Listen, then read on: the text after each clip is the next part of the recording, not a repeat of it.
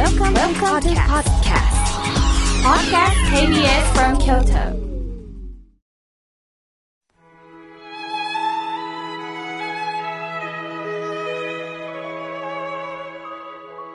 改めまして、僧侶の河村明慶です。河村明慶の心が笑顔になるラジオ。こうしてこのラジオを聴いてくださるリスナー様。そしてこの番組を支えてくださってる井村屋さん。KBS 京都さん。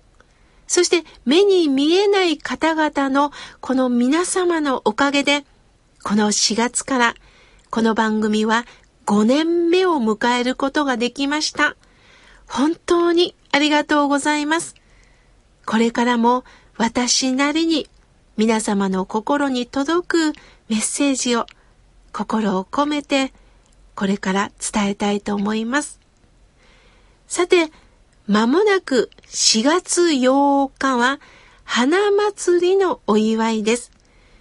まあ、世間ではね、おひな様も終わり、5月の単語の節句となるんですが、どうかこの4月8日はお釈迦様が生まれた花祭りがあることを知ってほしいのです。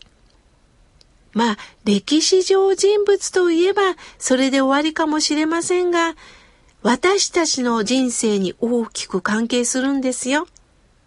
なぜなら、私たち人間は生きていると嬉しいこともたくさんあるんですが、辛いこともありますよね。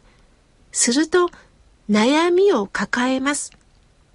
平常心を持って生きているつもりでも、何かの出来事に遭遇すると、動揺してしまうのが私たちです。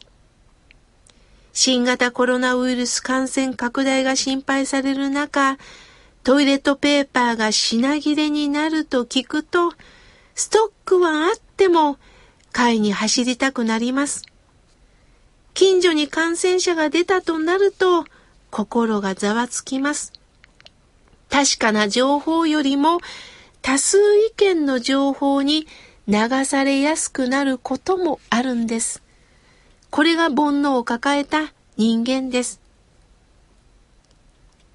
私たちはなかなかとこうした情報に心が揺れ動く。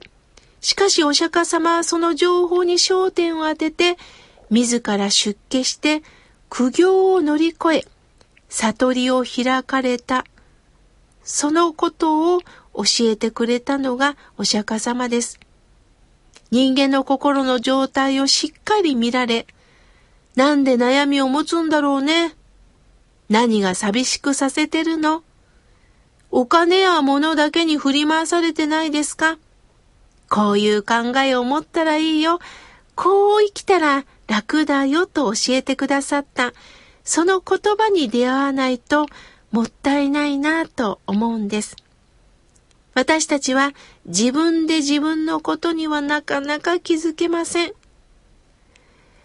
さて、この番組が終了した後、スタッフと雑談をするのも楽しみです。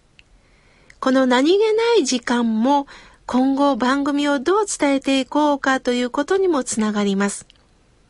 そのスタッフのご親戚が突然亡くなられたそうです。また年齢も近かったから余計寂しい思いがしたそうです。いつも通り会えると思った親戚が亡くなることで、改めて無情を感じられたそうです。と同時に自分の体をいたわることも考えたとおっしゃっていました。小老病死を通じて我が身のことも振り返るきっかけになったんです。やはりお身内に誰か病気になった誰かが死んだ。それがないと自分のことを考えるという時間が持てなくなります。お釈迦様は避けたいと思ったことも実は自分をこれから生きるきっかけ、刺激になることなんだよと教えてくれたんですね。さて、今日4月4日は44ヨーヨーの日だそうです。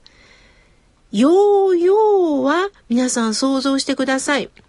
紐の先端は円盤の間の軸に固定されています。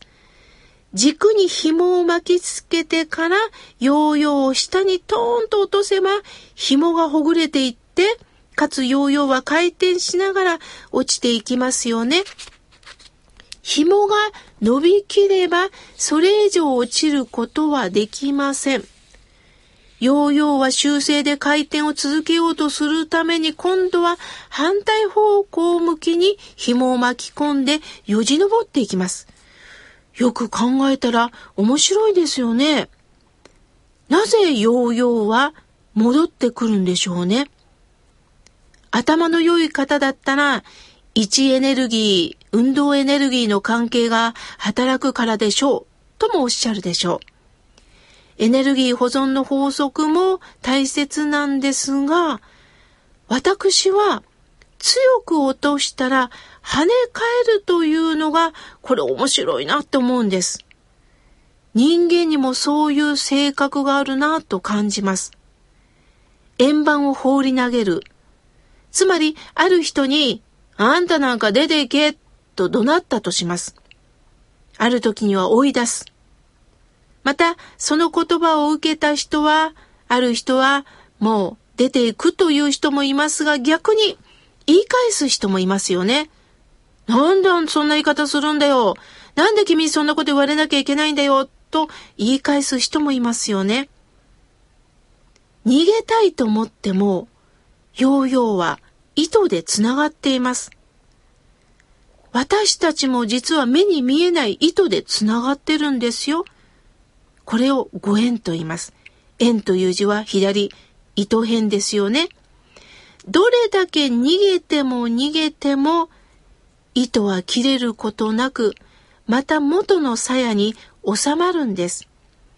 そして投げた方も相手に逃げられたかもしれないけど、最後は手のひらでキャッチするんです。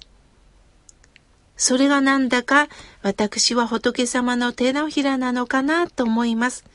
すべて受け止めて元の鞘に収まっていくのかなと思っています。なぜ私たちを反発するかと言いますと、自我の心があります。人間は自分が可愛いですからね、自分を守ります。するとちょっとでも注意されたり責められたりすると自分が不利になりますから自分を守るんです。すると自我で反発するんです。嫌だ。なんでそんなこと言われなきゃいけないのかあんたなんか嫌いだと反発をするんですよね。しかし、どれだけ戦っても戦っても、最後は自分の首を絞めてるみたいなものなんです。意地を張り合ってることなんですが、なかなかそのことには気がつかないんですよね。しかし、心の奥底は実は反対のことを言ってるんです。反発はしてるんですけど、こんな私をどこか受け止めてほしい。ごめん、私は謝れないけど、そっちから謝って。そしたら、素直になってあげるからっていう心を私たちはどこかで持ってないでしょうか。相手が謝ってくれたら私も素直になれるんだけどな。私が素直になったらいいんですが、これがなかなか皆さんどうですか？私も含めてなんですが、できないんですよね。でも、そんな私たちももう仏様の手のひらに乗っているんです。さあ皆さん、孫悟空ご存知ですよね？孫悟空は金斗雲に乗っています。金斗雲という、まあ、雲なんですよね。もう空を自由自在に乗り回すことができるんです。また手には如意棒を持っていますよね。如意棒というのを、これ漢字で書くと、如っていうのは女編に口です。如意の意っていうのはね、意志の意です。如意というのは仏教では、思い通りになるという意味があります。如意の意っていうのは、意のまま、自分の思いのままになる。つまり、孫悟空はこの如意棒を持って振り回して、自分の思い通りにまた均等を作動して、どこでもひとっ飛び、そしてちょっとでも自分にとって都合の悪いものはパンパンと退治をしていきます。ある時には正義の味方となって悪を倒そうとします。すると勝利を収めると、俺様はすごいだろう、となるわけです。一生懸命悪を倒そうとするその気持ちはいいんですが、人間というものは思い通りになると俺ってすごいだろうってなるんです。これが、おごり高ぶりです。やっぱりできるんだ。私は何でもできるんだ。と、うぬぼれてしまうんです。そんな孫悟空に、さあ、皆さん孫悟空を想像してください。頭には輪っかがついてます。このことを金庫寺と言います。